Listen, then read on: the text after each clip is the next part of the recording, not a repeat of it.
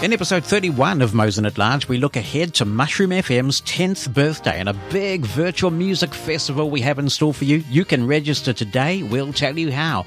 Can you believe that it's 20 years ago since my first main menu episode aired, and there's plenty of technology in the mix? If you'd like to make a contribution that might be included on Mosen at Large, you can phone the listener line. That number in the United States is 864 60 Mosen, 864 606 6736. You can also make an audio or written contribution by email. Jonathan, J O N A T H A N, at mushroomfm.com. We play a selection of the contributions we receive every week. It would be helpful if your message is concise due to the volume of contributions we receive, and your contribution may be edited for brevity and clarity. A reminder that to help you navigate this long podcast, it is segmented by chapter. All the good podcast apps support chapters. That means you can skip forward and back between sections. It's been a good week here. We are now, as I put the show together, into day 18 of our lockdown, and our goal here is to completely eradicate COVID 19. We're on track to do that, and we've had a lot of experience doing this sort of thing because we're an island nation. When we really want to, we can close our borders, and anybody who's trying to get a guide dog in here from overseas will know how we can really lock things down and check for various diseases and that sort of thing. So we are not anticipating that we will go with a herd immunity strategy. The idea is to see this out until there's a vaccine and then vaccinate everybody against the virus and then at a safe point open the borders again.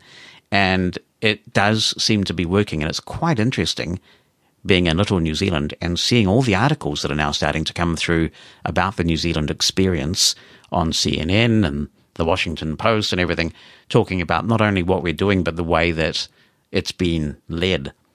So we're feeling quietly confident that we are on track for eradication, but the latest modelling that I have seen indicates we may just have to go in lockdown a bit longer. I suspect most New Zealanders will be happy to make that sacrifice, and then New Zealand will become essentially its own little bubble. Because we now have a situation where if you want to come into New Zealand, even if you are a New Zealander, you will be quarantined in some pretty nice hotels, I understand, for a 14 day period. And there are levels of this quarantine depending on whether you're showing symptoms when you come to our border or not. And so that's the way it will be for the foreseeable future. And while you can see many countries, the curve just went way up because we went early, the curve is actually going down. It's not just flat, it's going in a downward trajectory. So we're very pleased about that. Uh, it is no reason to be smug, of course, and we send lots of love and best wishes to those who are dealing with it in a very different way and seeing the stark realities of full hospital beds, a shortage of ventilators, and people who are much loved dying way too soon. So it's a very difficult situation, and we will, of course, hear from listeners around the world about how they are doing. On a much brighter note, Mushroom FM is going to be turning 10 in exactly two weeks' time from today. It'll be the 25th of April, US Eastern Time. And as it happens, at 2 p.m. on the 25th of April is when we started Mushroom FM. So I will be here. And we will be doing a special Mosen Explosion show or a special three hour show paying tribute to Mushroom FM and its 10th anniversary and I'll tell you more about how you might like to contribute to that show this time next week. Then, of course, we were faced with the little dilemma of what do we do? Because one of the things that has made Mushroom FM so popular over the years is our use of social media to bring people together in virtual events. And we've done things in the past like the Mushroom FM cruise, the Mushroom FM murder mystery weekend. We went on a train. We've done all sorts of things like that. And when we talked about this, we thought, well, people probably want a little bit of escape from the reality that we find ourselves in. But we also don't want to be crass about it either. This is a very serious situation for a lot of people. And so we didn't really want to party like it's not happening, but we did want to provide something that might bring us all together in fine Mushroom FM tradition. And so we are going to be bringing back an old favourite as part of our Mushroom FM 10th birthday celebrations. When it comes to curing the blues, there's no better way than a great party. And there's no better way to spice up a party than live music from the world's best entertainers. And that's exactly what you'll get when you join us for our all day birthday party, Sunday, April 26th. It's Mushroom Stock 2020, an online rack festival like no other. Get your free ticket today and read all about it at mushroomfm.com slash mushroomstock2020. 20 minute live music sets from all your favorite artists. That plus lots of fun interaction on Twitter with the hosts and one another. Sign up today and get your free ticket by going to mushroomfm.com slash mushroomstock2020. Mushroomstock 2020, a rack festival to remember. And happy birthday, Mushroom FM. Oh, thank you, thank you, thank you. If you have never been to a mushroom stock before, these are really popular events where we transport you to a virtual stadium and we bring acts on the stage who, in some cases, are incapable of performing. Maybe because the bands have split up in very acrimonious fashion, or perhaps they're just not with us anymore. So we can have all sorts of fun with the theatre of the mind that is radio transport you to this virtual stadium and you can enjoy Mushroom Stock. It's longer than we've ever done one before. This is a 12 hour music festival. And all you have to do to get your free ticket is head on over to mushroomfm.com slash mushroomstock 2020 and you can do that now. mushroomfm.com slash mushroomstock 2020 you'll see the uh, fungus ticketing agency open there. You can even select your seat assuming that the seat isn't taken already and you'll be able to let people know where you're sitting using the mushroom fm twitter hashtag. We're going to have a lot of fun with this mushroom stock music festival on the 26th of April. We know that in the past, when we've done mushroom stock events, there's a lot of enthusiasm, a lot of Twitter chatter, and it seems like a great way to mark Mushroom FM's 10th anniversary. So do join us. Head on over and make sure you get the best seats. That address again is mushroomfm.com slash mushroomstock 2020. And of course, we are looking forward to celebrating all the success that we've had over the last 10 years. And of course, that success is due to you. We have been reminded all over again in the last few weeks just what an important community that we have built around us at Mushroom FM over the last 10 years. And at times like this, that sense of family and community has really come to the fore and it's really important. So we're looking forward to marking all of that and celebrating our 10th birthday in a couple of weeks. Hi, Jonathan. And just wanted to share my input regarding uh, Envision and uh, AI. So for a long time i was biased towards ai and uh, but it was not doing couple of things for me. So gradually i started using envision. Initially i was not happy with it but uh, off late most of my office documents which are in image format envision is doing a very good job better than seeing ai and uh, two i'm very passionate about uh, visiting these new age cafes which are mushrooming up. Oh wow. Mushrooming up uh, in my city for last few years. So twice a month at least we visit these cafes and and experiment with different cuisines. So one thing i was never able to do is you know read the bill in a way which i wanted. So the bill would uh, have the name of the restaurant the address the table number then it would uh, so it would have the serial number then the quantity then the name of the so the name of the item then quantity rate per item and the final amount for that quantity and below that the total amount and the taxes so seeing i would never be able to read this. And uh, once i started using envision i so when i go to a coffee uh, sorry a cafe and i'm having my uh, Bose frames put on and uh, which feels cool and then I'm scanning it through my Envision this reads in the tabular format which I'm not sure any other app is doing. So I can see that uh, first item I ordered uh, one quantity of uh, spiced beans then the cost for that. Second quantity I ordered a cake uh, single quantity the cost for that and third then it says uh, uh, I ordered a soup. Onion, oh my god, soup, wow. Onion and cheese soup, the quantity. Oh, the no. Total. So that's why I feel Envision uh, is better for me. I have been giving Envision more of a try this week because you left that message quite early in the week, and a number of people have said how much they enjoy using Envision. So I've deliberately tried to give it more of a go.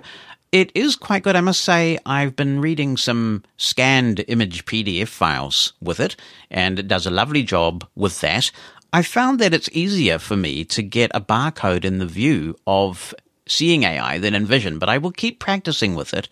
I also find the color recognition a little bit more accurate as far as I'm aware with seeing AI. But again, sometimes it's what you're used to. And when you try a new app, you kind of have a bias against something new because you're just so in the groove with another one, you know? So it's uh, great to hear these thoughts on people's comparisons with seeing AI versus Envision. And it just goes to show how far we've come, doesn't it? Because in the past, we were just grateful to have one app that did the business. And now we have uh, a lot of choice in almost every pursuits that we do with technology. That really is progress. Hi, Jonathan. This is Flor Lynch from Ireland. You're doing pretty well in New Zealand. What I would be concerned about, though, is that you have a winter ahead of you. During our northern hemisphere summer, you've got the winter in the southern hemisphere, so it's early days yet, but it is early days for all of us. Ireland isn't doing too badly either, even without a proper government at the moment. As I speak, anyway, we are two months without a full-time government. is a caretaker one at the moment. And our Prime Minister, or we call him Taoiseach in Ireland, which is a Gaelic word meaning chief of the tribe. He is a former doctor, so he's putting in one shift per week as a doctor to help out the frontline staff. Nice gesture. He's still a relatively young man, by the way, so he has a career ahead of him if he wants it, if he decides to leave politics. He was thinking of doing so in a few years, but that was before he got elected as Prime Minister in 2017 to replace Enda Kenny. We also have a policy of cocooning, that's what it's known as, over 70s. So the people over 70 are encouraged not to go out, to have other people do it for them instead. Yes, you're a man after my own heart, Flor. So, in Flor's quite lengthy message, which I trimmed there, he was mentioning that he has been listening to our flagship morning show on our public broadcaster called Morning Report on Radio New Zealand National. And I enjoy doing that too. I listen to a lot of uh, local radio from around the world. So I've been following your political situation in Ireland with considerable interest. We also have a proportional representation system. And so it's conceivable that we could get in the same spot of bother at some point in the future. Regarding the seasonality of COVID 19, I hear this a lot from people in the Northern Hemisphere, and there's no scientific evidence to suggest that COVID 19 is seasonal in any way. That said, obviously, if you are sick because of some other winter lurgy, then your immune system's compromised and it does mean that you're probably a bit more susceptible to catching it. But a number of warm climate countries at this time of year have had quite significant COVID 19 outbreaks. So there is no suggestion based on the science that a warmer climate is going to make too much difference other than perhaps, you know, that, that caveat about being less susceptible to getting other allergies or sorry, other other lurgy that might bring it on. Flor, you mentioned that quarantine was going on for people over 70. And I think that's important. But one of the things that we are learning is just how virulent COVID 19 is. There are very healthy people who are catching this thing and sadly dying of it. People over 70 are particularly at risk because of the compromised immune systems, but we're seeing people of all ages, including children, who are sadly succumbing to this disease. So it will be interesting to see whether pressure builds for wider measures in that context. But we wish you all the very best and everybody all the best uh, in Ireland dealing with this horrible thing. And hopefully we can get an effective vaccine in the quickest but safest possible time frame. Hi, Jonathan. It's Jim from sunny Florida. Welcome, Jim. I want to thank you for doing a fantastic review about Zoom and several other things. Um, I want to share a couple things, especially since I've done the 13.4 update. I've noticed that my phone a lot of times will freeze, especially more in Safari, and then I'll do finger swipes, and then sometimes I'll either have to do the stop and restart voiceover with my, you know, with the home button. And then what happens a lot of times too is the phone will, you know, make those clicking sounds because I have that turned on where the phone's kind of catching up with itself. I remember the old Windows computers used to do that with like Windows 95 and 98 where if you did a bunch of stuff trying to get something to work, it would uh it would like do a catch up and kind of real quickly do everything you've done in the last like two or three minutes. Gosh, that's frustrating. The other thing I wanted to share is with my iPhone, I'm not sure how much of it's my internet and how much of it's my phone. Maybe you can tell me this. On Wi Fi, sometimes my phone drops the Wi Fi connection, I guess. Sometimes I try, even try to send a text and my phone says, I'm on it or just a sec. Um, I think it's kind of funny they've added those terms to their lexicon at Apple, but it is kind of funny. So I wondered if I've heard a rumor that the iPhone, if it's not used on the Wi-Fi for a while, that it will uh, disconnect itself uh, and then try to catch back up with you when you want to do it. Um, I've gotten to use Zoom a lot with a lot of organizations that I, even local ones that I have commitments with and volunteer work with. Um, Adobe. Adobe can work well with a PC, but historically I've had a nightmare trouble with getting Adobe's iPhone app to work. I wondered what your experience was and if Adobe anyone knows if Adobe has making plans to be more accessible. Just going through some of the points that you made, sluggishness on your iPhone. You didn't mention, I don't think, what iPhone you have, but you did mention a home button. So it sounds like it could be one of the older iPhones, and it sounds like you're under some CPU load there. The only thing I can suggest, other than contacting Apple to see what they would suggest, is see if a restore to factory defaults might help. Set the iPhone up as new and then put all your apps back and set it up the way you like it if it's really bothering you that much. Obviously, that would follow less drastic measures like doing a turning it off and back on again and a warm reset. But if you still don't have any luck after that, it would be worth setting the iPhone up as new again. Sometimes it is amazing what a difference that can make. Just speeding everything up, making it feel less sluggish. So it's a bit of a drastic gesture, but I guess it beats the cost of buying a new iPhone. I think you're dealing with two issues regarding your Wi Fi. The first is that if the Wi Fi is dropping, that shouldn't be happening.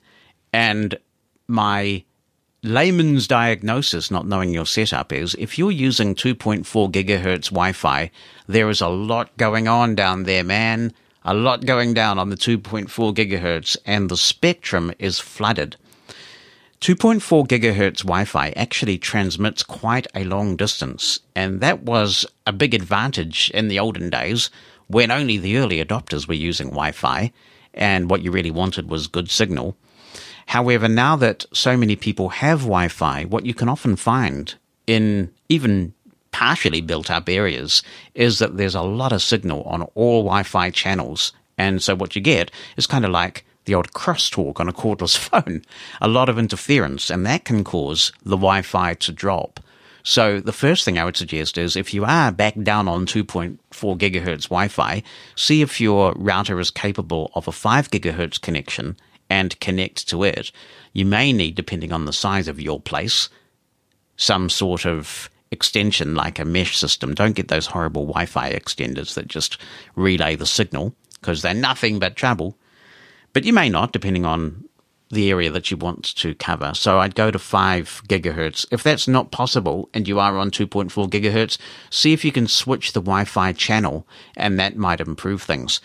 Your Siri comments, look, I'm getting that too. I have a crisp 5 gigahertz connection right throughout Mosen Towers. We have about four access points to cover the volume of this place. Even on a good fast 4G connection, I get that I'm on it, just a tick, all this sort of thing. Siri has become very sluggish, and yet Google Home and the Soup Drinker don't have that problem. So it's just an example of where Siri's not really keeping up. And regarding the Adobe question, I just wouldn't bother with Adobe because there are so many better options. iOS has a built in PDF reader. So if you get a PDF document that's accessible, you can double tap it if it's attached to an email or open it from the iOS Files app, and you should be pretty sweet with being able to read that. I tend to put PDF files into Voice Dream Reader, which I just think is an essential app for every blind person to have. It is just such an epic app. And PDFs render beautifully. If it's a scanned image, you could use Voice Dream Scanner to scan that image or any number of other things, seeing AI, Envision, all sorts of things that will do PDFs. So if Adobe isn't playing ball, there's really no reason to bother with Adobe.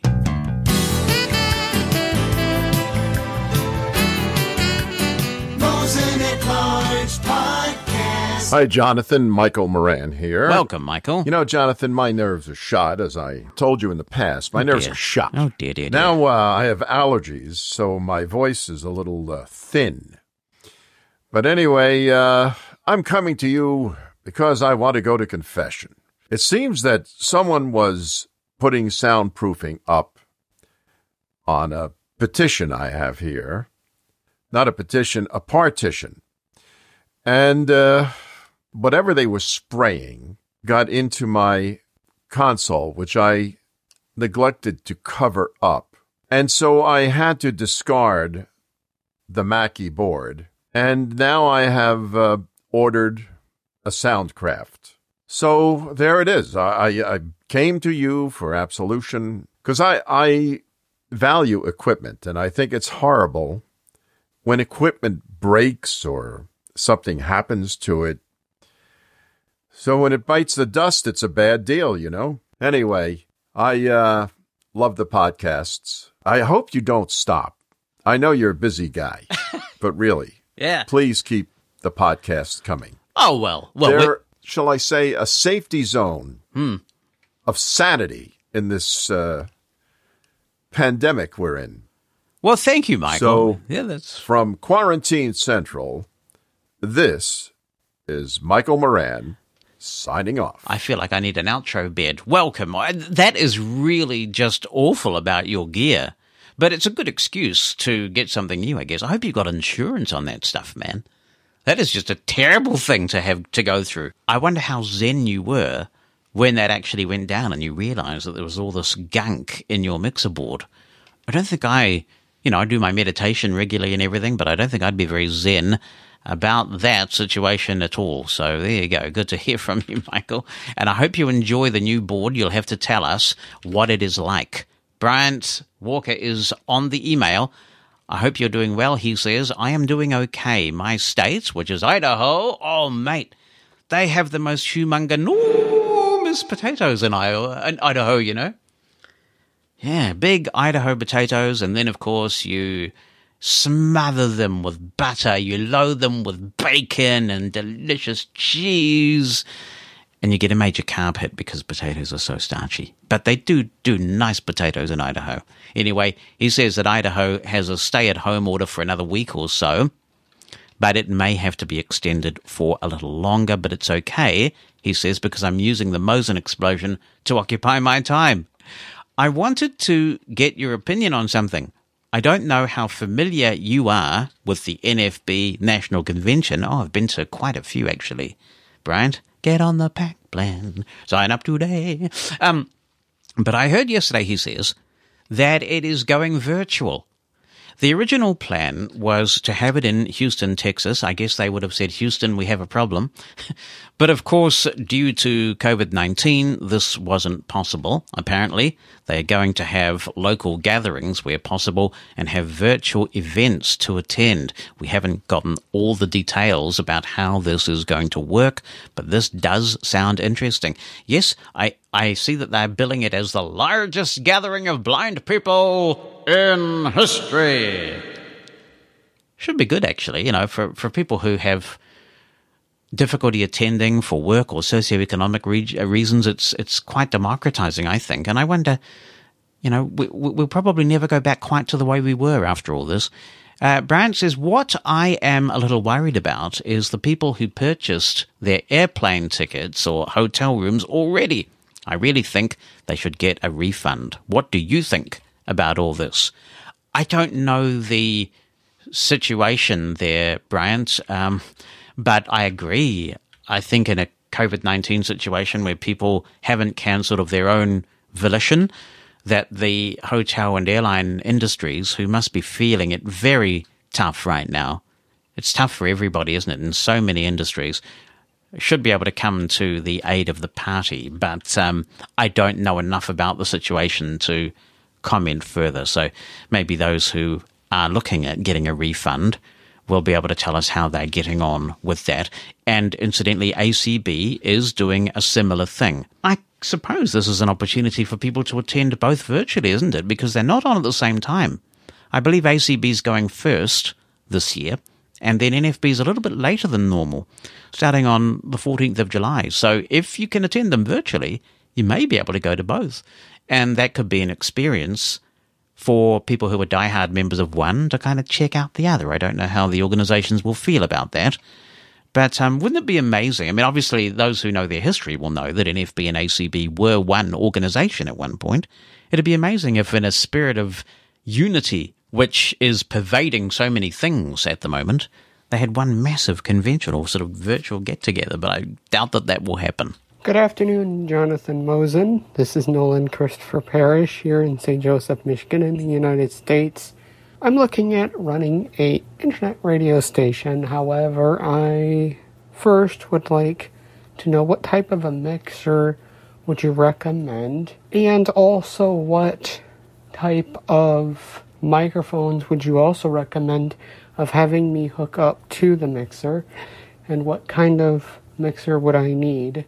Good luck with that. I would recommend in the first instance, assuming that you're working with a PC, that you check out the tutorial that Brian Hartgen and I put together called Broadcast It, which shows you how to use the Station Playlist Studio package.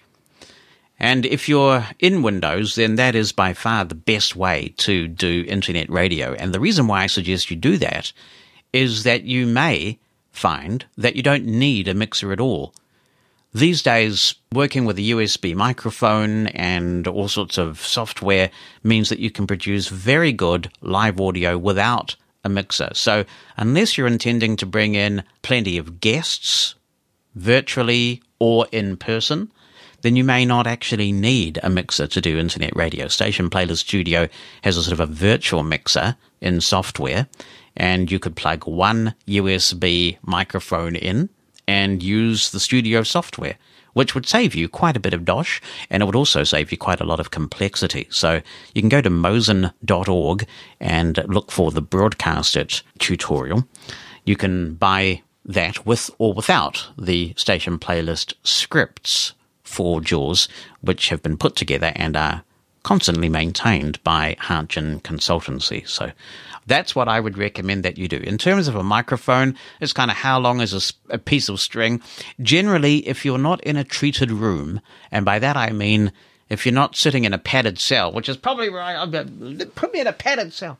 I'm not in a padded cell. I was when I started doing ACB radio.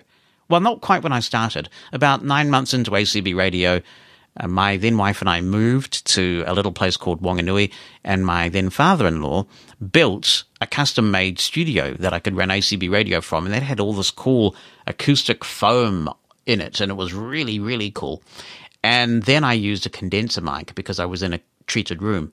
Now I am not in a treated room. There, there is no sort of acoustic padding all over the place. So if you are not in a treated room, and most people aren't, I would recommend you use a dynamic microphone this topic, by the way, is covered in my Unleash Your Inner podcast audio tutorial, which is available from the same place, mosen.org, Unleash Your Inner podcast. Really, what mic you get depends on how much you have to spend. But I think a pretty good midpoint between quality and not going overboard with the cost, especially if you're just getting started and you want to know whether this is really for you, is a microphone called the Samson, not Samsung, but Samson Q2U. And I've mentioned this before. It's a nice mic. The Audio Technica ATR 2100 is a very similar mic. And the advantage of that mic, apart from the fact that it sounds pretty nice and it's very directional, so you have to have it in your face and it shuts out a lot of side noise, the advantage of those mics uh, is that you can connect it to a USB port on your computer and use it with, say, station playlists built in mixer or recording software. Or if you do get a mixer down the track, you can also connect it with an XLR cable, which is the kind of socket that you normally find in a mixer for use with a microphone. So that's what I would do. I hope that's some help, and um, best of luck with your plans. Mosen at Large Podcast. Hello, it's Robin here from Oh, the my UK. word. Last week we had some contributions about Envision AI and recently on the Tech Talk podcast for the RNIB that I do with co-host Stephen Scott, we interviewed Karthik of Envision AI and we asked him lots of questions about how it was developed and implemented on Google Glass and I was lucky enough to try Google Glass when it first came out. Oh, and by the way, the next version that is being used for the, you know, the latest version for the Envision AI product is similar, if not identical in its kind of physical appearance. So it's very lightweight. It's like a band that goes around the top of the frames in a sort of a smooth curve. And there's a slight boxy thing on the right hand temple, which is where all the gubbins is. And there are two lenses and there's a little tiny kind of prism like screen up in the top right corner, uh, which you may or may not get any use out of. But my understanding is that it's basically Android. It's a version of Android and you've basically got a mobile phone on your face. And what they've done is they've created a suite of software that includes the Envision AI different features, functions, plus video calling. And I'm pretty sure they're going to partner up with other uh, organizations like Be My Eyes, etc., so that they can build those in as well. From what Karthik was saying, you are limited to, so even though it's like a full platform where many apps could run, the product will keep you within the Envision AI sort of suite of tools. And that makes it uh, a consistent user experience. So even though you could run other things on there because it is in effect a version of Android, uh, you'd be kind of inside that walled garden, which I think is a good thing, particularly if they're going to be broadening out the services that it offers all the time. One question that I had for Karthik was, could you use it as the equivalent of a Bluetooth headset? So could you use your phone to play media, etc.? And a bit like the Bose frames, which I absolutely love. Could you use it to just, you know, play start and stop media, answer calls, that sort of thing? And he said that was a really good idea, but not yet. Uh, because it isn't a Bluetooth headset. It's a full sort of cell phone on your face. So, um, but I, he thought that that was a good idea and that it wouldn't be beyond the realms of, um, possibility to build that in. Uh, obviously, you know, if you wanted to build in a media player within the glasses themselves, then brilliant. That would be one way around that. But just to be able to pass things through to what it would be in effect a headset would be brilliant, albeit a fantastic headset with built-in camera and all that sort of thing.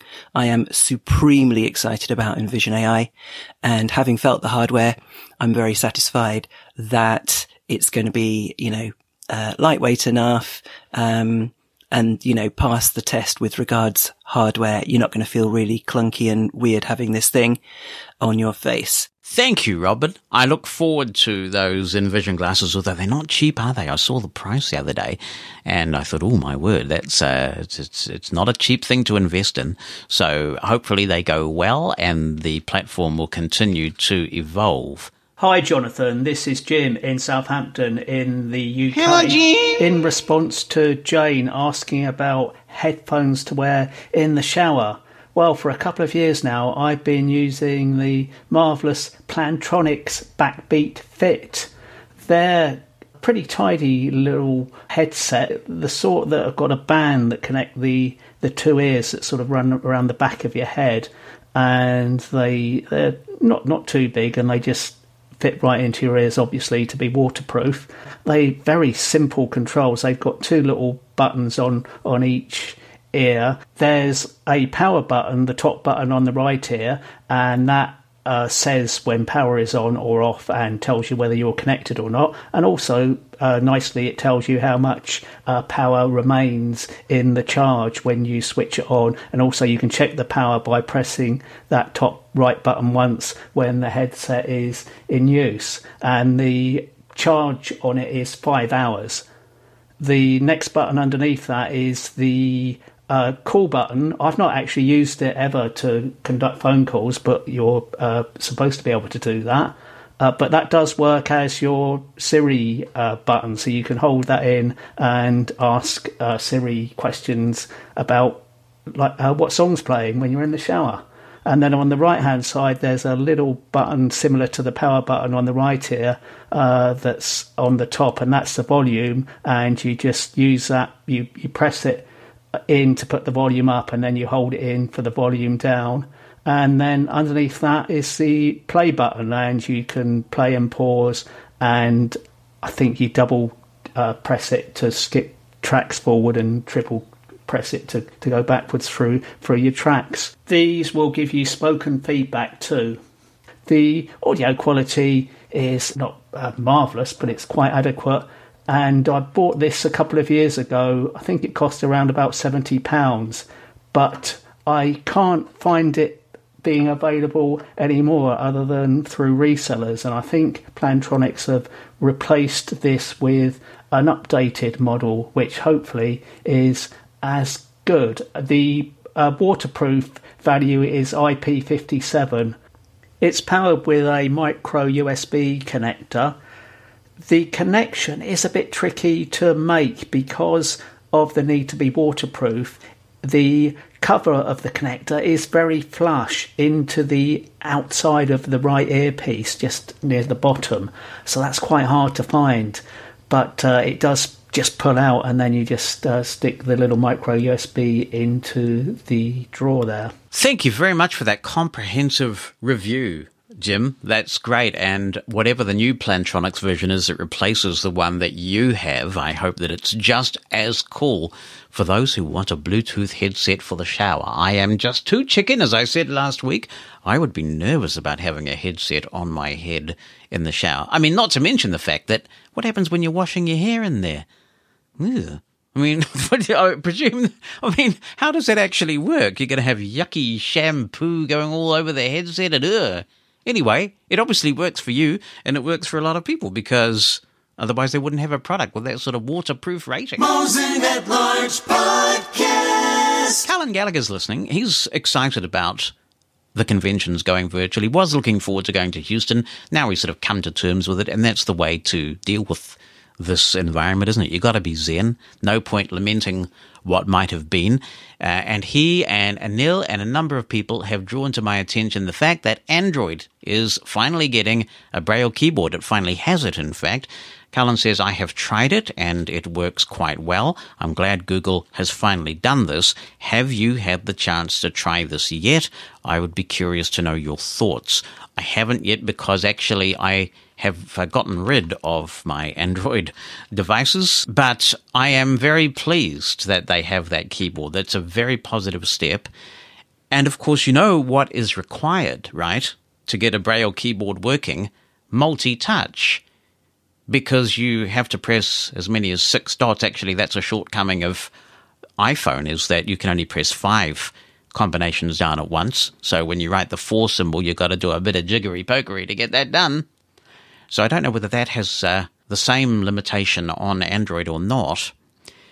So if they have this keyboard as part of their accessibility suite with the Braille, and that's really fantastic, could we please now have multi-touch gestures in the screen reader?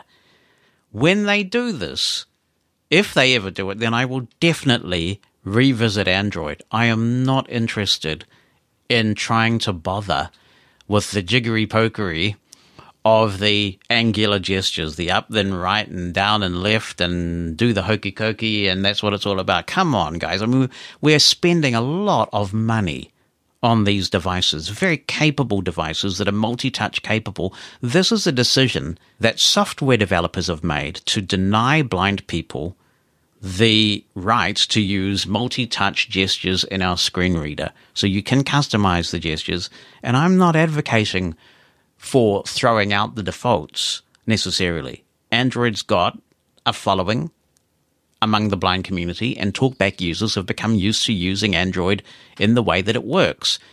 But when you go into that uh, screen where you can customize the gestures, you should be able to change the user interface to multi touch so that you can emulate, if you want, the iOS gestures. There's no reason why we can't have two, three, even four finger gestures on devices that are capable of that, and most are. So it's great. I applaud the accessibility peeps for getting that Braille keyboard out. It is great, but please give us multi-touch and talkback, or maybe somebody can come out and give us a multi-touch capable screen reader. But I don't know even whether that's possible because of the limitations of the current API that's in there. I mean, Samsung have done it, of course, and that's one of the things that attracted me to having a look at the Galaxy ranges that you can use voice assistant, but that has some other disadvantages. I understand it's using quite old code and Samsung haven't been updating it. So I really do look to Google to take the shackles off and give us multi-touch gestures. Mr. Mosen, it's J-Dog here. Oh, my I word. Am going to have to send my iPhone 11 in for repair. The phone won't respond to my touches. Literally. Thump it, And thump there's it. still stuff going on on the screen. There's nothing physically wrong with the device, according to Ibra and me, because I, I I haven't even taken it out of its case. It all of a sudden just started happening, and I was able to fix it on Sunday with uh, three restarts of the phone. But now, if I restart it now, yeah, I'm being redundant. Uh, nothing happens. Nothing works. The only thing it would work with is a um, a, a Bluetooth device, assuming assuming presumably. I mean, you know, it works with the Focus 14, so I'm guessing it would have worked with a Bluetooth keyboard had I had one to use, but I didn't. So I reset the device to. I erased all settings, thinking that that would fix it. It didn't. So I restored everything, thinking that might fix it. Eh, Of course, it didn't. So I don't know what the heck to do. And I had a firmware update, ironically, this morning to 41341, thinking that would fix it. And of course, it obviously didn't because I've now stuck here at the hello screen with one notification. So I'm thinking it's something hardware related as opposed to software related because if it wasn't, it wouldn't work with Bluetooth accessories, correct? Correct. It would be the new phone that gets muddled up. No, I'm really sorry about that. That's horrible. Yes, it sounds like you have got a defective touchscreen and you've been very thorough in all of your troubleshooting that you've done there. And so it sounds like the only thing you can do is return it, return to sender. That's really annoying, isn't it? Bonnie had a similar thing. I bought her an Apple Watch for Christmas uh, three and a bit years ago. And it arrived and I was setting it up and the, the watch would just not respond to touch. And I actually had quite a bit of a battle with Apple because they wanted me to send it in for repair and everything. And I just kept escalating it. I just kept asking for supervisor after supervisor because I said to them, look, I know what this is. This is a Christmas present. I'm not going to send back a watch that has never worked. What we've got is an OBF. I mean, what I mean is I'm happy to send it back, but I'm not happy to send it back, have you look at it, repair it or whatever, and then send me either another one or a brand new one. I know that you're going to have to send me a brand new one. And I said, this, this is all about Apple's legendary customer service. I bought this for my wife for Christmas, and it's what they call an OBF, an out of box failure. So finally, they did send me a new watch. I said, I'm happy for you to charge my card for the second watch and then reverse the charge when you get the other one back. That's totally fair enough. But I want one shipped out right now so it arrives in time for Christmas. So it's frustrating. Sometimes those touch screens just do go on the blink, and that is definitely the case for you. Joe also had a question I don't know the answer to. He was asking about how you activate the numpad in boot camp on a MacBook Pro. So if anyone knows how you do that, I presume he wants to use, for example, JAWS with the um, number pad. I mean, have you ever thought of just switching to laptop layout? Eric Damery does the same thing. Quite a few of us who have been involved in JAWS over the years use laptop layout because it's just so much easier to keep your hands on the home row and not have to fool around with the number pad. So you could always try that. But if anybody has the magic trick to activi- activating the number pad on a MacBook that has one or a Mac computer that has one, then by all means, share it because sharing is caring. Jonathan Mosen Mosen at Large Podcast. I am very pleased to see the cooperation that is taking place between Google and Apple regarding contact tracing, and I see that Kathy Blackburn is pinging me on the subject. And cell phones can certainly do a lot with contact tracing. Our government has been quite interested in the success that Singapore has had with their Bluetooth app. And the Singaporean government are about to open source this technology. And so the government here in New Zealand is thinking of grabbing this and modifying it for its own purposes and then making it available as an iOS and Android app. And the idea of this is that on your device, securely, supposedly, you are collecting data with people who also use the same app via Bluetooth about who you've been in close proximity to. And only when you test positive, and hopefully that never happens, but if you test positive for COVID 19, you then give authorization for all of that data to be released. And at that point, they can contact people that you've been close to over the last 14 days and let them know that someone has COVID 19 and that they may like to take remedial action. Now, there are several attempts being made to better this technology. Various people are trying to come up with great ways, some using GPS, some using Bluetooth, and it's all getting a bit confusing. And a couple of weeks ago, Apple and Google got together quietly, without any fanfare, without telling any media, and senior people at Apple and Google worked out a protocol that will be in Android and in iOS for contact tracing. And this consists of several things. There will be apps that are native to iOS and Android, but most important, there'll be an API, an application programming interface. And this will allow all of these other apps that are trying to do this to hook into a common API, which means that all of these contact tracing efforts could be interoperable if everybody goes with it and adopts this OS based API. And there's a lot of security built in, as you can appreciate. These are some of the best engineers in the world. Apple is particularly hot on privacy, so they've been working with Android engineers to come up with a very secure model where there are anonymous identifiers that are being used and material is stored on your device. So this API is going to be released soon. There will be updates to iOS and Android, and I imagine that that will also include versions of iOS on older devices that are not capable of running iOS 13. And of course, one of the big problems with Android is fragmentation. So hopefully, Google can go back and also patch some older versions of Android with this API as well. They really should do that because, as we know, socio demographics do have an impact on how susceptible you might be to this awful virus. But it's great to see this sort of cooperation taking place, and I'm really hopeful that governments and then people will embrace it and uh, download the updates and make this contact tracing thing really work. Hello, Jonathan. My name is Anil. Hello, Anil. I wanted to comment on a couple of questions from our Mosen at large and Mosen explosion listeners from last week. First, I wanted to start with YouTube videos. The instruction you gave was pretty good, Jonathan.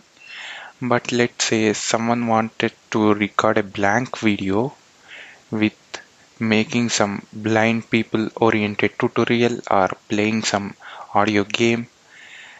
They just wanted to publish it on YouTube because more people can view it. In that case, you can use OBS software. You can open OBS software and hit record button. It will ask, it will say that you are recording a blank video. Are you sure? Say yes and continue with your tutorial. After your tutorial is done, hit stop. If you want to make your screen record that means your display uh, to record then also you can do it on OBS but I am not aware of any YouTube videos that explain how blind people can do that. So you may want to explore by yourself. The next thing I wanted to respond on regards to iOS. iOS bugs are well, let's say it's alarming right now, but I do not believe any way that iOS is going in a wrong direction. But I am feeling very, very skeptical about it. It may go into further worse. I don't know. Right now it's okay. Although still these bugs are present, it's better than Android. Let's say that. Last thing is that uh, I wish everybody the best in these times. Here it's going okay, everything is available and no problems fortunately. Apart from the lockdown, we are having temperatures are behaving very weird. We are in the month of April right now. In normal times, temperature should hit 40 during this period but right now it's hovering over 35 and 36 degrees Celsius. Well, that sounds very pleasant. Here we've got the opposite problem, uh, Anil, or the opposite situation where it's supposed to be getting colder and it's actually staying quite warm, unseasonably warm in my view for this time of the year in Wellington. But glad things are going relatively well for you in a country where they have extraordinarily locked down 1.3 billion people. That's a lot of people to lock down.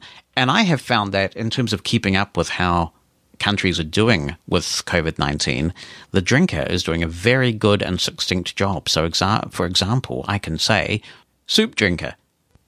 How many COVID 19 cases are there in India?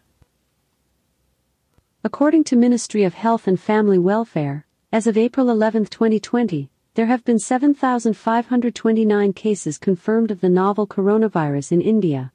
Additionally, there have been 242 deaths and 652 recoveries confirmed due to the novel coronavirus in India.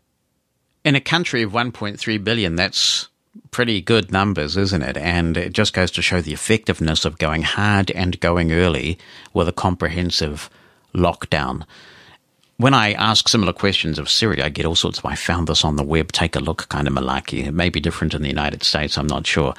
Aaron in the Philippines, celebrating his birthday today, says, I agree with the multi touch for Android. I also use Android, and it would really change the game if we could do the touch shortcuts like in VoiceOver. And Andy says, I'm in agreement with your opinion on the JAWS laptop layout. On my work computer, which is a desktop, for instance, I set JAWS to use the laptop layout and you can still use the desktop keystrokes, so it doesn't matter much. That's right, it, you get the best of both worlds. Trenton says about the TalkBack Braille keyboard, the only bad thing about Google's Braille screen input keyboard is the fact that there is no tabletop mode, only screen away for now.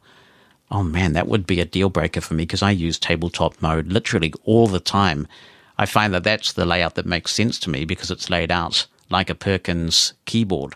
So that is a shame, and I appreciate you passing that on, Trenton. Now, Anil was talking about bugs in iOS. That was in response to the message that Tanya left last week, in which she was feeling pretty despondent about the number of bugs that she feels in iOS are really compromising her efficiency, and she's following up with answers to my questions this week. Hi, Jonathan. Regarding the bugs, the main ones that absolutely drive me crazy and I think it's only been in the last couple of versions of iOS is you are brailing along and suddenly your rotor totally goes out of braille mode and sometimes the phone will even lock up before you get the chance to get the rotor and put it back into braille mode. Now in Windows Messenger, which I gather you don't use as much, not like in Facebook that much, and I don't blame you for that is that when it locks up and you go to read the message you've written, and you double tap in the in the message field, it will say type a message, and that will be part of the message until you've actually managed to double tap, get to where you need to be, and keep either brailing or typing. The one at, at most that's bugging me right now is the Siri, and I noticed it's been since iOS 13.4 because you dictate a message to Siri, it doesn't make the noises, so it'll it, it won't make the noises to acknowledge you've spoken to him, but it will just speak to you. So once you've dictated a message, it'll say, "Do you want to send it?" And of course, you won't get the, the confirmation noise first. And once you've sent that message, it will actually sit there sometimes and hasn't sent the message at all. So that one is quite frustrating if you've got a lot of messages you need to dictate. And that especially happens if, for example, your worker's calling you in the supermarket. They really don't have long for you to get back to them with an answer. This raises the question of when is it a bug and when is it a feature, of course, which is the age old debate in computer, isn't it? If you are a sighted person using Siri, it stopped making those beeps long ago. And I personally would like a toggle where voiceover users can determine whether you get that beep thing or not, just like we have, for example, when you use the soup drinker. If you. Stop! If you want, you can have the drinker not respond with an audible tone. And maybe there are times in Siri where I don't want that audible tone, but if you do, I agree that it absolutely should be there. There's no doubt that bugs remain in iOS. And my latest one yesterday was sometimes Bonnie likes to introduce me to all sorts of dodgy music. Well, you know, sometimes it's dodgy and sometimes it's not. But when we do that, it's normally on my Amazon account, my Echo account, and it's linked to my Apple Music. And what I'm finding is that because she's introducing me to all this dodgy music, it's having a negative influence on the selections that Apple Music makes for me every week with the playlists that it generates. So I eventually said to Bonnie, Bonnie, I said, we need to set up your Apple Music so that we can switch accounts and you can introduce me to all this dodgy music if you must. And then it will influence your Apple Music selection. But boy, was it a chore. So I grabbed her iPhone thinking this was going to be quick. But I had all sorts of issues because when I went to the edit field to type in her email address in the Amazon Alexa app, it wasn't recording any keystrokes. It was very frustrating, and I finally got there. I think the, the workaround was to grab a Bluetooth keyboard and pair it with her phone and sort of toggle voiceover on and off again a few times. And finally, it was accepting input into the email address field, but it shouldn't be that hard. Mosen at Large Podcast. I'm Steve Bauer from Wichita, Kansas. And a couple of weeks ago, I mentioned that the Nest doorbell from Google is the one that I had installed at my house and that the app was accessible. And Jonathan, you had asked about the audio quality. Well, I tried to get a recording of it, and it's pretty good. Uh, but the audio on the Nest doorbell, in my opinion, is better than the Ring. And I'm going to give you a, a demo of it right now. Now, there is a tiny bit of background noise because I had to leave my microphone on the computer turned on so my niece could respond and communicate with me. Now, I will say that I am not affiliated or associated with Nest or Google in any way, and I purchased my device at Best Buy, so I paid full retail for it. So I'm getting nothing in return for doing this. I just think it's awesome that their system works so well. So here's what it sounds like.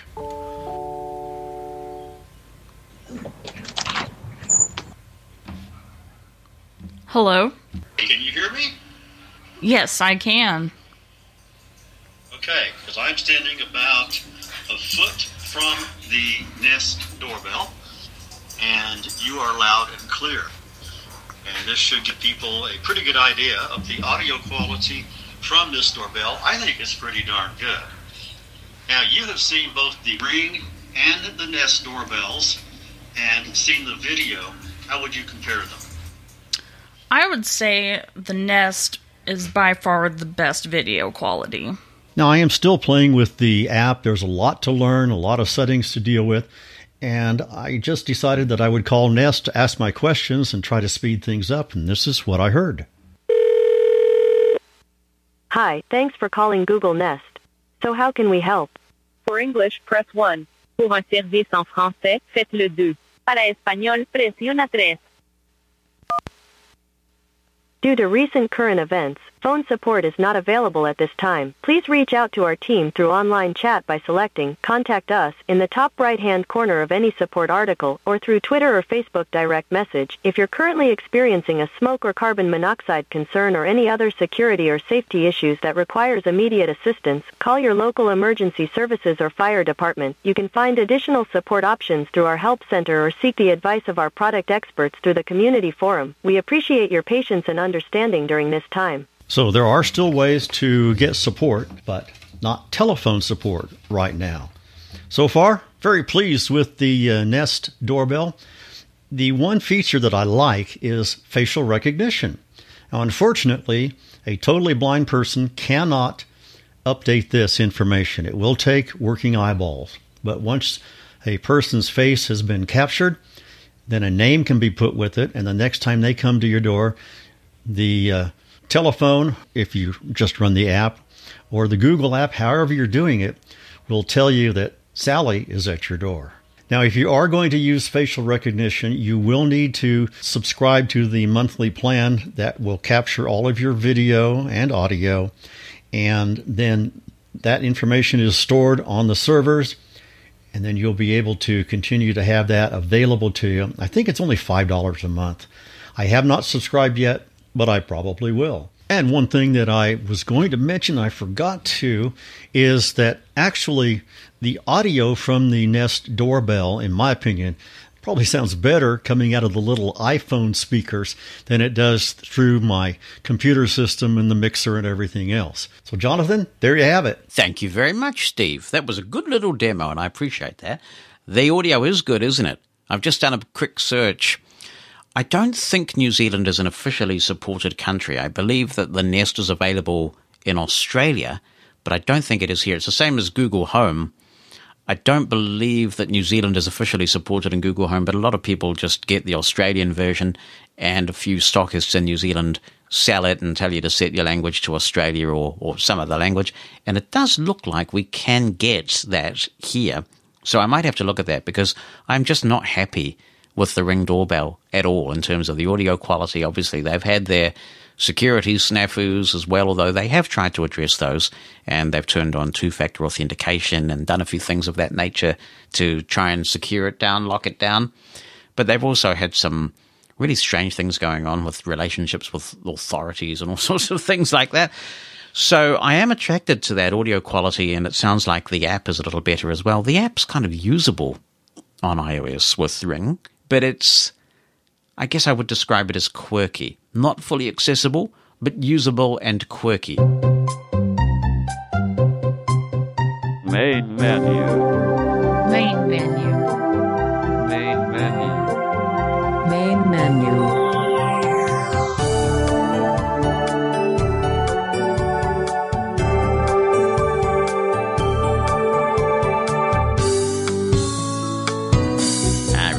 That. Yes, we've just passed an anniversary. I think it's important to mark. On the 10th of April, it was 20 years ago that I aired the first episode of a concept I'd had in the back of my mind for some time before.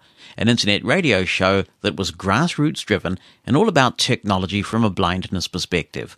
I called the show Main Menu because certainly in those days we were using a lot of apps and devices with menu driven user interfaces. Prior to Main Menu, I hosted the first global call-in show specifically for blind people. It was called Blindline, and I began airing that on my own internet radio station in 1999. When I was hired by the American Council of the Blind to establish and run ACB Radio, Blindline moved there. There was a real enthusiasm for talking about technology, much as there still is today on this show. While I'm very interested in technology, I'm also deeply into politics and many other issues. I made a living at one time as a government relations professional and advocate, and I've stood for Parliament here in New Zealand a couple of times. I wanted to find a way that allowed us to focus on important issues that weren't related to technology. I concluded that the best way to do that was to give technology its own show, separate from Blindline, and that's how Main Menu was born. At the time, there were howls of protest about the idea, which only goes to show that sometimes you have to trust your instincts and stay the course. You'll note that when I described Main Menu, I talked about technology from a blindness perspective. That's how I always described the show, and that wording was deliberate. The show was always about more than assistive technology. It was about how we as blind people can, or in some cases can't, interact with a wide range of technology. Main Menu came along at just the right time. It predated podcasting, but an increasing number of blind people were switching to Windows and therefore had the ability to go online and listen to the show. And equally as important, there were sufficient blind people coming to grips with recording digital audio who were willing, sometimes with a bit of guidance from me, to produce contributions for the show.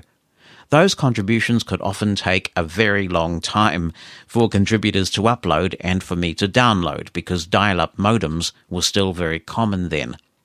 I'm incredibly proud that every week we produced two hours of quality content that was produced by people who use the technology. For me, the integrity of Main Menu was absolutely paramount. While we were sometimes offered pre-packaged material from technology producers, we never took it.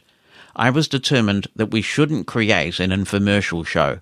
We always preferred to produce our own demonstrations or reviews so we could genuinely highlight the good and buggy without fear or favor. Later, when I worked in the industry, I learned how much anticipation there was of main menu reviews. Main Menu developed a reputation as a thought leader with an honest and fair approach, and soon I began receiving review units of hardware and demo copies of software on the clear understanding that I would produce an unbiased review. Main Menu came along just as Freedom Scientific was formed, amalgamating Blazie Engineering, Arkenstone, and Henter Joyce. Initially, it was far from a happy marriage, and Main Menu ran some strong investigative pieces thanks to leaks well inside the company. We protected our sources and told it like it was. As we gained in reputation and confidence, our reach grew wider as we set up an FTP site so audio information services from around the world could download high quality copies of the show so they could play them on the air. And we tackled the big contentious issues, such as a head to head comparison between JAWS and Window-Eyes. So it really became quite the phenomenon, a must listen to show full of breaking news and comprehensive reviews. We've come a long way in 20 years, and it's now far easier than ever for people to produce and distribute their own content, and I think that's a really good thing. A lot of what I've done in the internet radio space in the last 21 years or so has been to encourage other people to get into it too. But it was much harder back then. So creating that vehicle for blind people to show each other various technologies is something I'm very proud of Two hours of user driven content every single week was a huge and sometimes stressful undertaking. You would not believe how close we were to showtime sometimes before the final main menu was ready to go. So thanks to the many people who made it happen.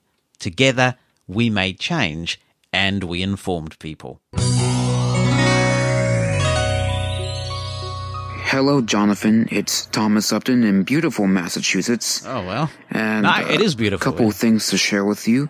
Uh, first of all, this contribution is being recorded on the Backpack Studio app. Dude. So yeah, I, I purchased the app before you demoed the app on the Mosen at Large podcast. So that's really good.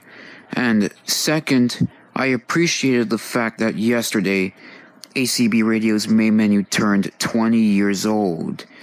And even though that there was a new episode of Main Menu airing on that date, although they didn't mention that they turned 20 because they were focusing on the short-lived 2020 CSUN conference and convention because of COVID-19.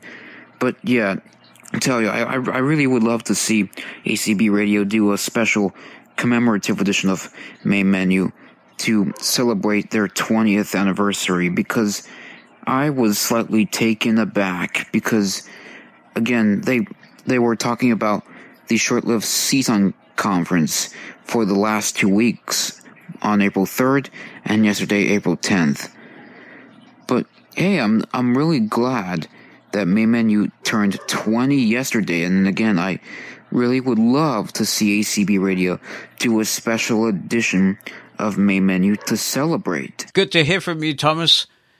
I loved radio history. Not to be patronizing, but when I was your age as well. I still do love radio history, actually. It's hard to imagine that main menu actually started before you were born. Isn't that scary? But yes, it is nice, I think, to acknowledge our history and remember where we've come from and observe these milestones. I've always been a big believer in that, and I will have a few reflections on main menu soon. So it's nice that you remember and that you uh, care about that so much. I do think preserving our history and acknowledging it is important. Mosen at Large Podcast. Michael Mann is in touch and says, Recently, I've been using Audacity to modify my recording for my podcast. I wonder how to clean up the spot with bad signal. Sometimes when I conduct an interview over Zoom, I get this bad connection sound. And what are the ways to make the sound audible? Well, you can't really fix what isn't there, unfortunately, Michael. And I think what's happening there is that um, one of you, either you or the person you're talking to, has a poor connection. It could also be at this time that Zoom has a poor connection as well because their servers are being absolutely hit right now um, because so many people are using it. So it's possible that the problem is at Zoom's end. If you have the ability to throw some dosh at the problem, I would use a service called Squadcast or potentially Zencastr. And those services record both ends of the call locally. If you were talking to a sort of a geeky person, you could get them to do it. So you could, what you could say to them is, I want you to record our conversation in Audacity or even potentially just have their iPhone beside them and record their end of the conversation using some app or other on their iPhone. That would work as well. And then send you their recording. And then what you can do is you can paste it all together. You record your audio and you then paste over the top, sort of like a mix paste deal, their audio. And then what you've got is local audio at both ends, and you don't have all that glitchiness caused by voice over IP. So that's another way of dealing with the problem as well. So good luck with that. Callan says, if you still have them, have you considered releasing all of the episodes that you have produced somewhere? This is of main menu. I used to love listening to the old episodes when they were on ACB Radio's websites back in 2011 and 2012. They've not been available since 2013, and ACB Radio seems to have no interest in restoring them. I did actually, when I was running the Mosen channel, regularly play those episodes, and actually they were in better quality than when they originally aired because to accommodate dial up, we had to compress them way down to this disgusting 16 bit 11 kilohertz mono. Very nasty, but it's what was required to get it through nasty dial up connections. So I do have them. I have most of them ready to hand, and some of them I think I need to go really looking hard for. I think they're backed up on a CD somewhere. But yes, I, I've not been asked for them. And I think that is a shame because our history is important. And when you go through those main menu episodes, you have a lot of history in there, products that have long gone, and you see how the industry has evolved, and you sort of look through what we covered there, and you think, oh man, I remember that thing. And it just is a timely reminder of how far we've come.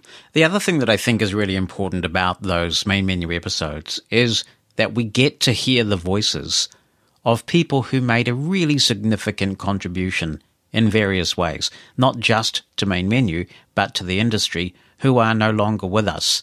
So I think we do have an obligation actually to make that content available and remember those people who aren't here anymore, but who made a contribution, who took us on the journey to where we are now, because we have a lot of people to thank for the technology that we take for granted today.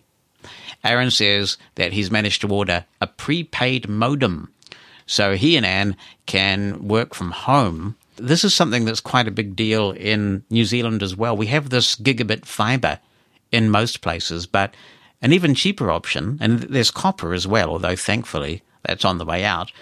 But we also are using the 4G and increasingly the 5G spectrum for fixed wireless broadband, and the speed on that thing is quite impressive. And one of the things that our government is doing for this COVID 19 crisis because schools are supposed to get back into business this coming week. So the government has actually set up two new TV channels and they will be playing educational content for students, one in English and one in Māori, the indigenous language of New Zealand. So it's amazing. And there's more.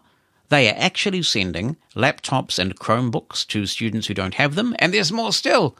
They're trying to set up as much internet as possible for students who don't have the internet at their houses. And the wireless broadband is so easy to do because you don't need to go and cable anything, install anything. You just get shipped this fixed wireless broadband thing and switch it on, and it's provisioned. So it is amazing what this government is doing in terms of just keeping everybody at home and providing as little disruption as possible.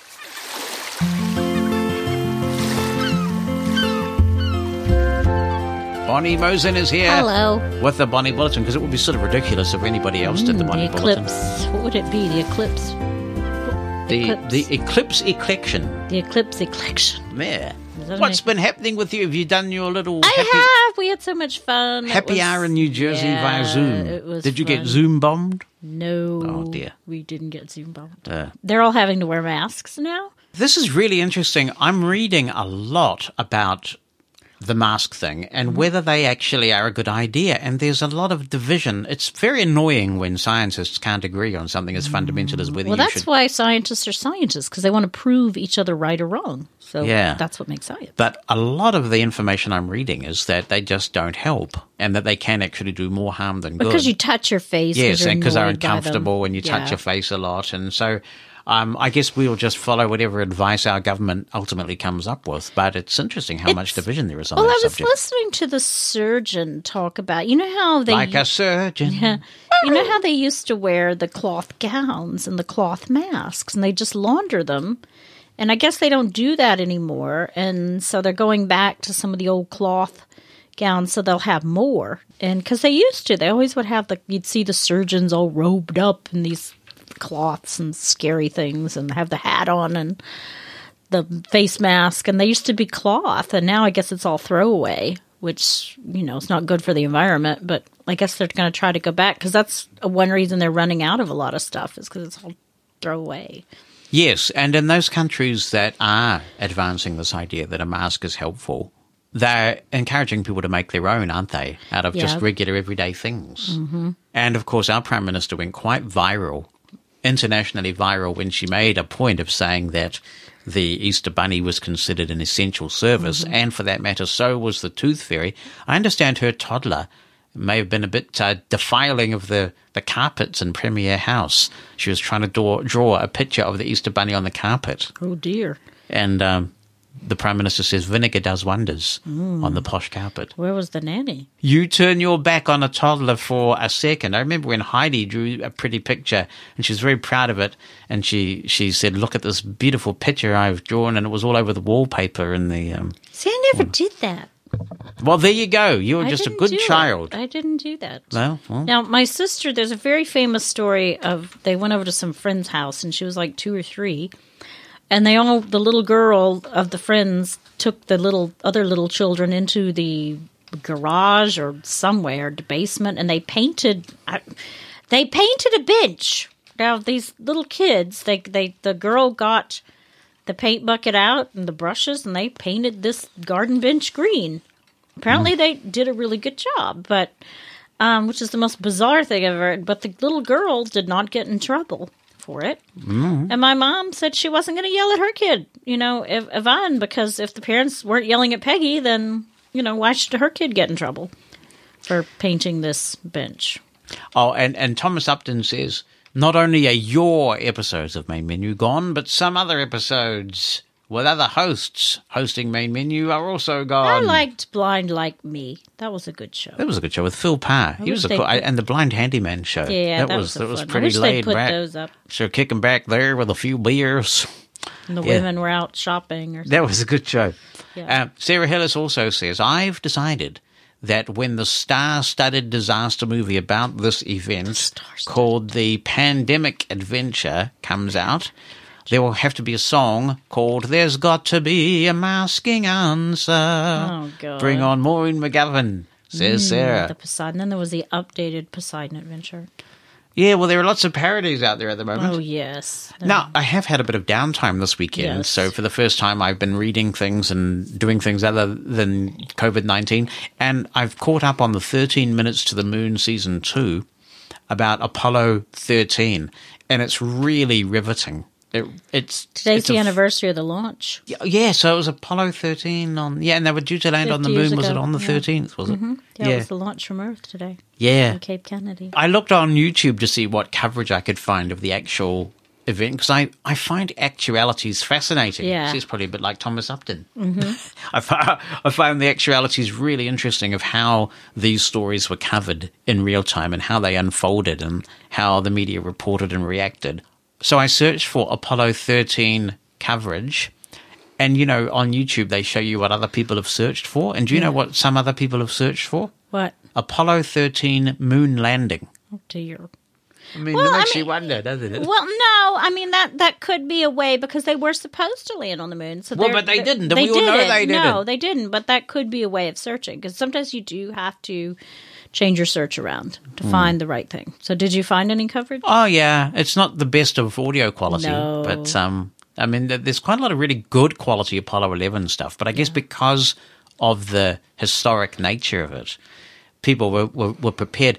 By the time Apollo 13, and when you consider it was only the third time they were supposed to land on the moon, Americans have got quite blasé about it. They didn't even show Yeah. the little broadcast that Apollo 13 did.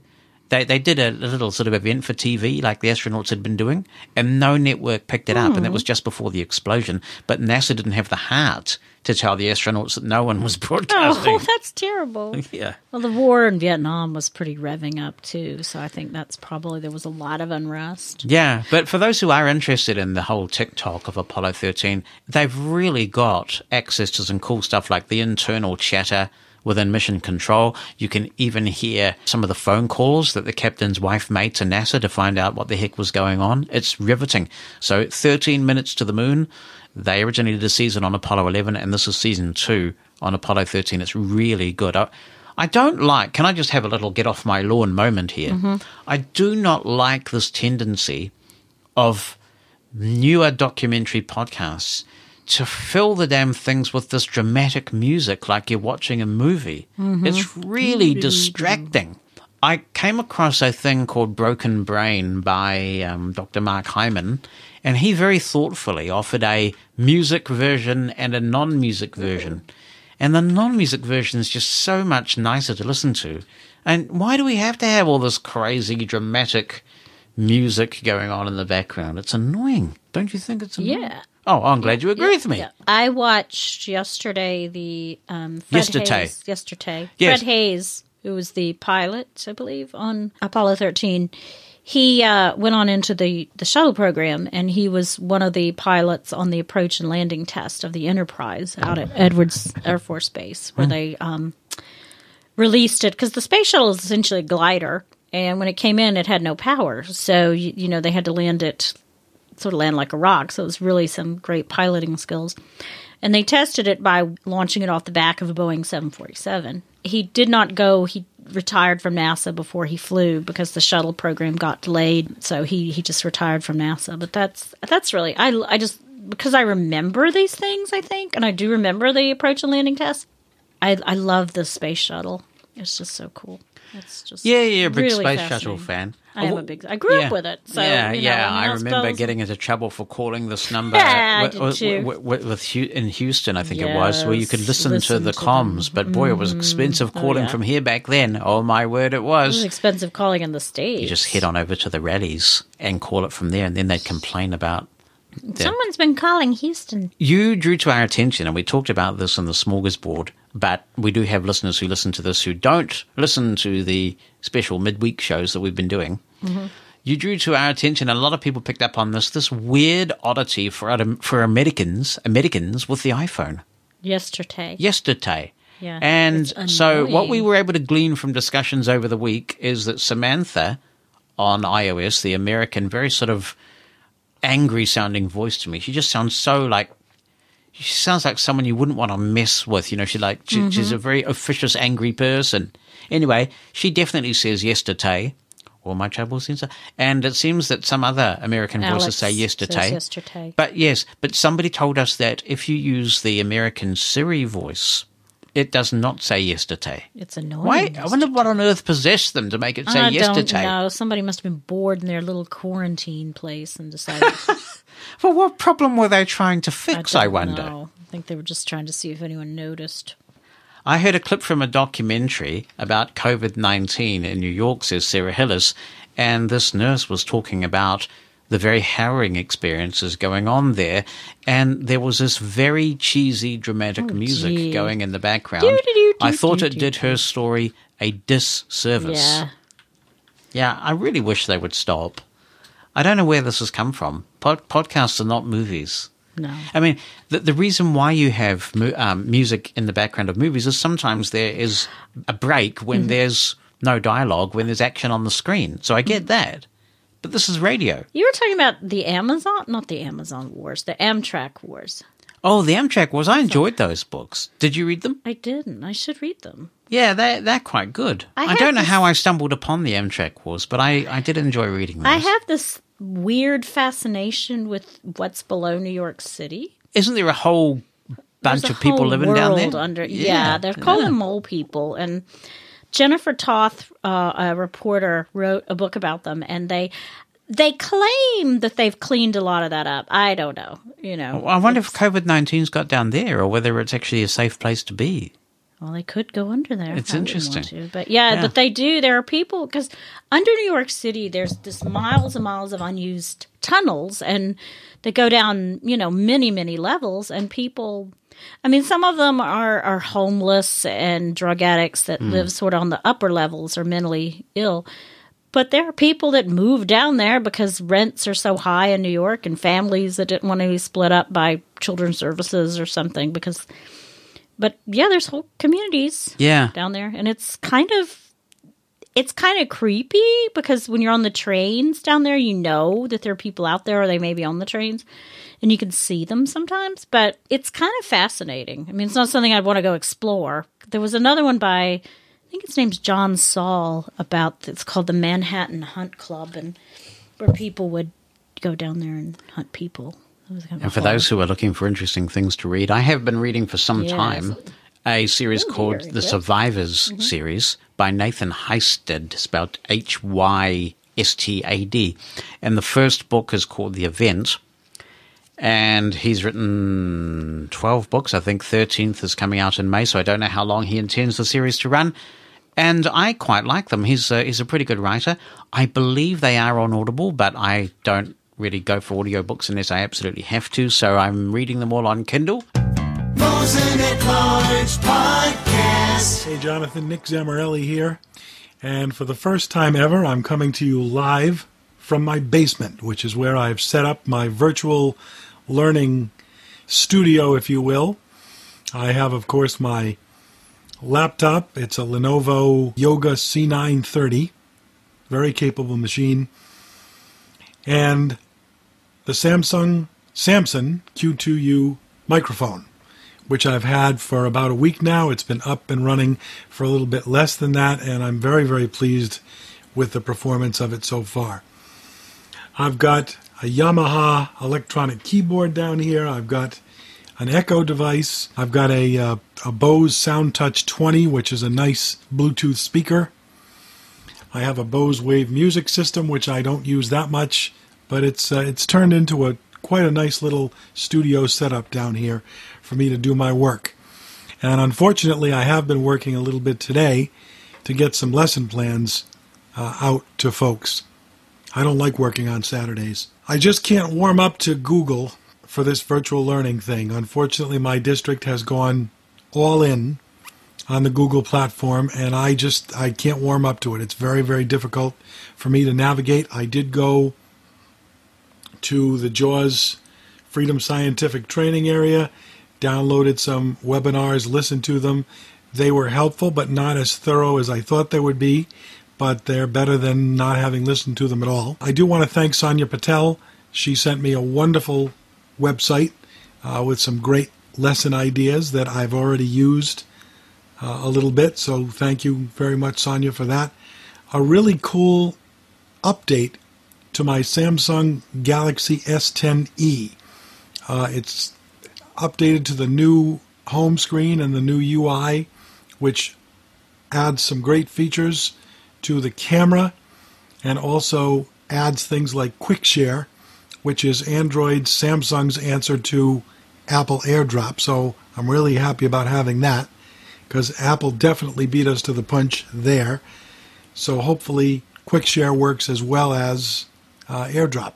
You know, I wonder what you think about JAWS cornering the market in a sense as far as screen readers go. Um, I figure you can answer that now, having no longer an affiliation with a screen reader manufacturer. Not that you wouldn't have answered honestly before. I'm sure you would have answered as honestly as you could. But that's a question that I've had for uh, some weeks now. Very curious as to your take on that. Uh, usually, competition is a good thing, but JAWS has swallowed up Window Eyes, and so seems to me that they're the only game in town other than NVDA, and I've never used NVDA, so just curious about what you think in that area. I can honestly say that I would answer the question about JAWS cornering the market the same way, whether I was still with Freedom or not, and that is that there's actually quite a active market in the Windows screen reader space. You have another commercial competitor in Supernova.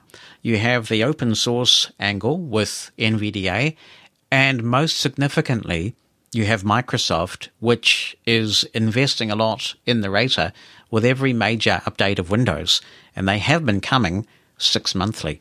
And what you will see is that with every release of Windows comes significant changes and improvements to the capability of Narrator. So I think while the competitors have changed, obviously Window Eyes no longer exists. Really, it was kind of a triumvirate before, wasn't it? JAWS, Window Eyes, and HAL or Supernova.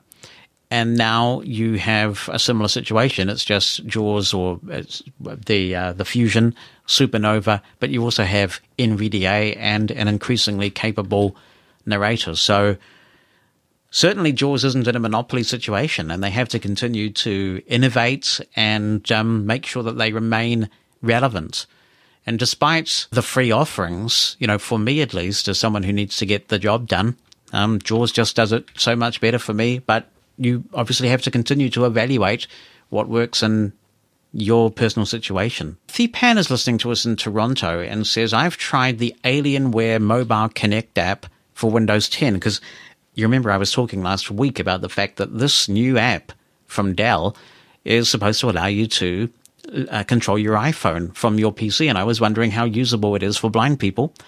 Though not accessible completely, it could be made to work. I have so far managed to pair my iPhone 11 with my PC and made phone calls.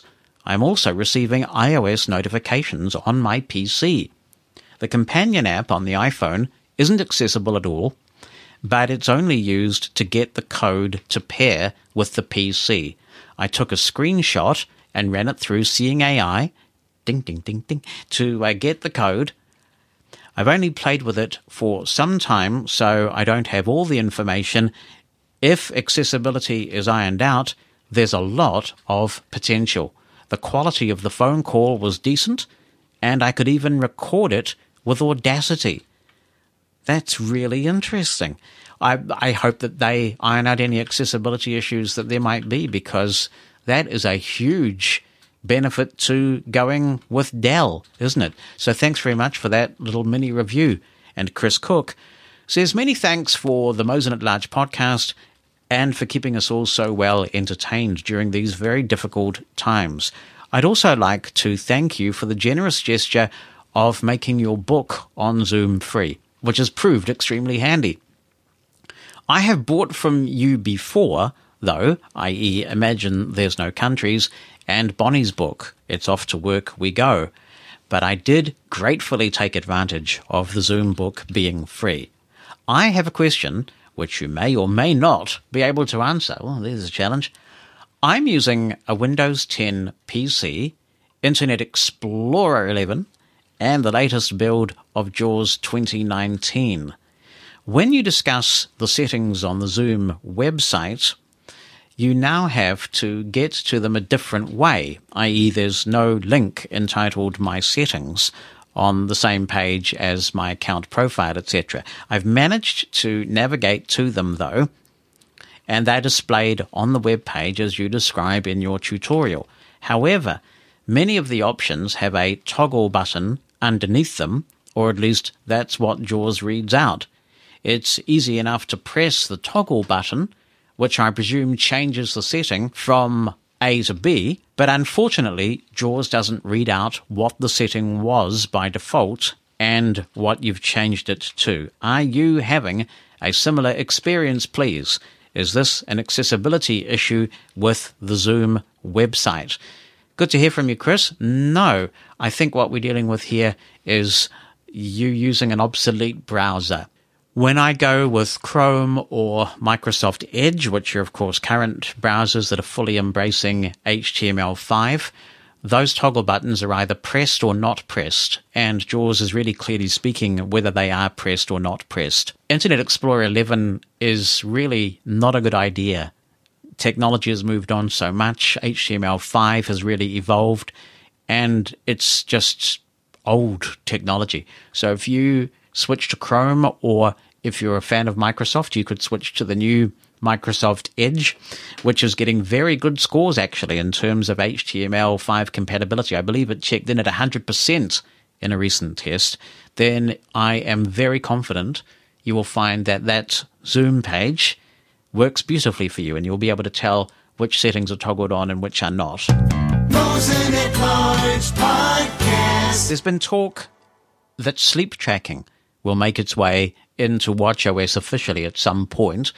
There was some indication that work was being done on it for WatchOS 6, and it never made it to WatchOS 6.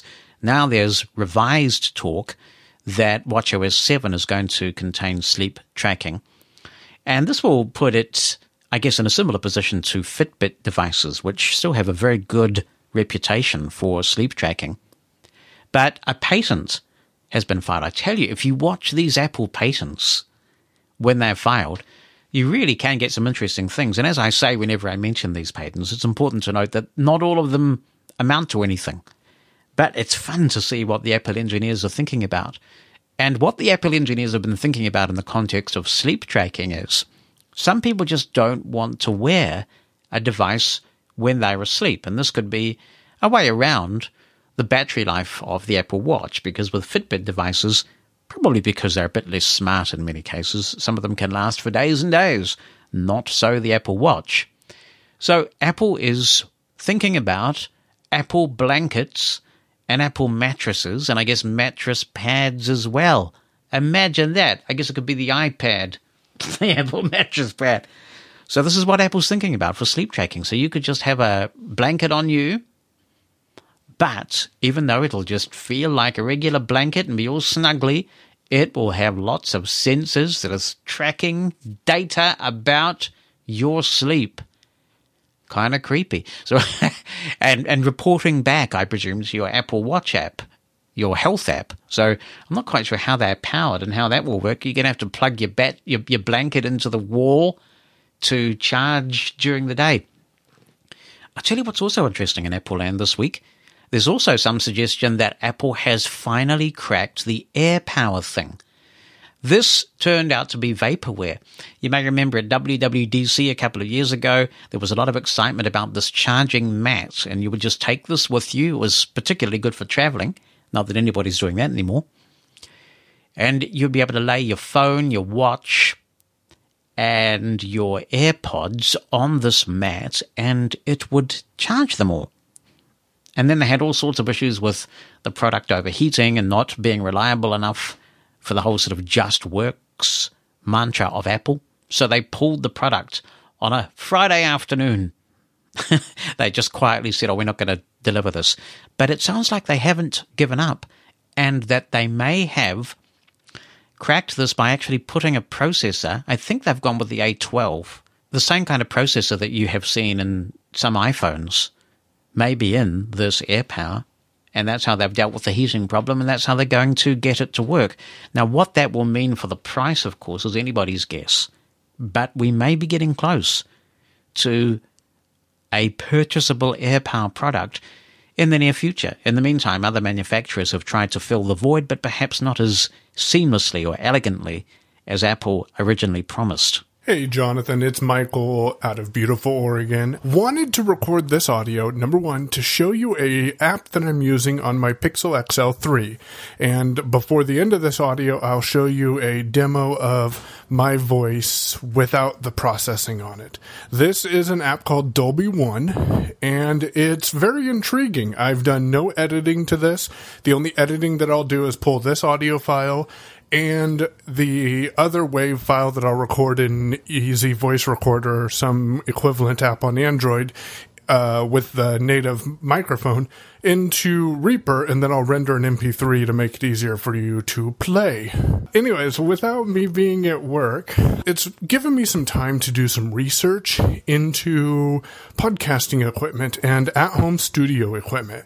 Right now, I'm running a Samson Q2 microphone. I've had that for a while, uh, directly, well, into a dock that plugs into my Surface Book in a USB C port. Uh, works very well, love it, but I need to upgrade my audio, most especially for recording tutorials with uh, this Pixel phone and a few other things that I want to record. You mentioned, I think it was a couple of weeks ago, that you're using the Allen and Heath Z24, if I remember right. My question for you is, can you walk us listeners through the mix minus setup you have or the setup that you're using to run that mixer with Skype because I'm really looking at either the Z24 or Z18, uh, but I want to make sure that it'll be able to accomplish what I need. Last question that I have for you is do you use a third party tool or third party dongle or something to bring JAWS into your recordings, or how do you manage that with your Allen and Heath Z24? Anyways, I'll wrap this message up with a different recording so you can hear the regular microphone. Anyways, this is the conclusion of my message using Easy Voice Recorder with the native microphone on the Pixel XL3. Still not very bad quality. Uh, and once again, I did no enhancement to the previous audio. The only editing of sorts that I've done is brought it into Reaper with this audio and then rendered you out an MP3 file and a WAV file. Thanks, Michael. I must say I prefer the latter rather than the former because that effect is kind of odd. That weird chorusy stereo effect. And then Michael also tells me that the app is actually called Dolby On if you're interested in checking it out rather than Dolby One. But no, I'm definitely a purist, I guess, and I would just prefer hearing something without that weird kind of chorusy enhancement. Now, a couple of quite geeky questions, so I'll just be fairly brief with this. I believe I have the model number wrong, so I'm pretty sure this is the Z22 FX from Allen and Heath. And I may have misquoted the model a couple of weeks ago, so my apologies for that. I have a large number of ways of recording from this mixer because I'm running a desktop PC which has built in onboard sound. And because the quality is not so good with those built in motherboard sound things, that's what I have JAWS coming through. And I have JAWS coming through two channels, left and right, of that mixer. So I can listen to JAWS on pre-fade, I can listen to it on one of the buses, and of course, when I want to record, I just wind it up into the primary bus. So JAWS is just coming through the mixer thanks to cabling from the motherboard sound into the mixer. And then I have a Komplete Audio 6. So I have two more sets of stereo inputs and outputs that are analog there. And then finally, the Allen and Heath Z22FX has its own USB port, which effectively gives me another sound card. And it's that one that I record my VoIP conversations through. So it's going through that channel that's taking audio from the USB interface built into the mixer. And there you have uh, controls, a big line of controls for each fader, which determine which buses the audio is being sent to. And I just make sure that for things I don't want recorded when I'm having a VoIP conversation, and that includes JAWS and, of course, the VoIP conversation itself, as you rightly say, you don't want the VoIP conversation echoing back, and that's what Mix Minus is all about.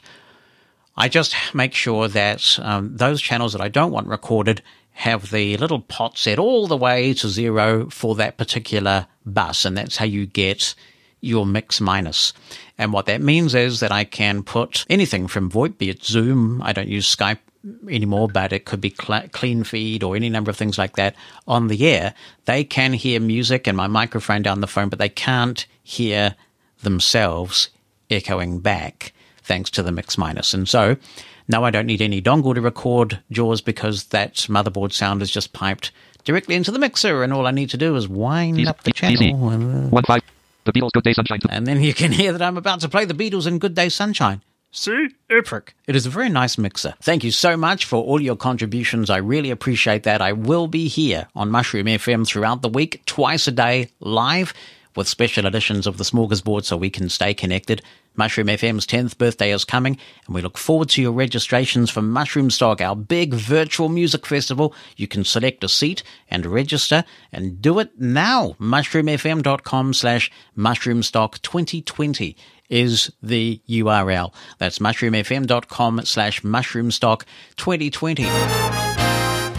To contribute to Mosen at Large, you can email Jonathan, that's J-O-N-A-T-H-A-N, at mushroomfm.com by writing something down or attaching an audio file. Or you can call our listener line. It's a US number, 864-60-MOSEN. That's 864-606-6736. Mosen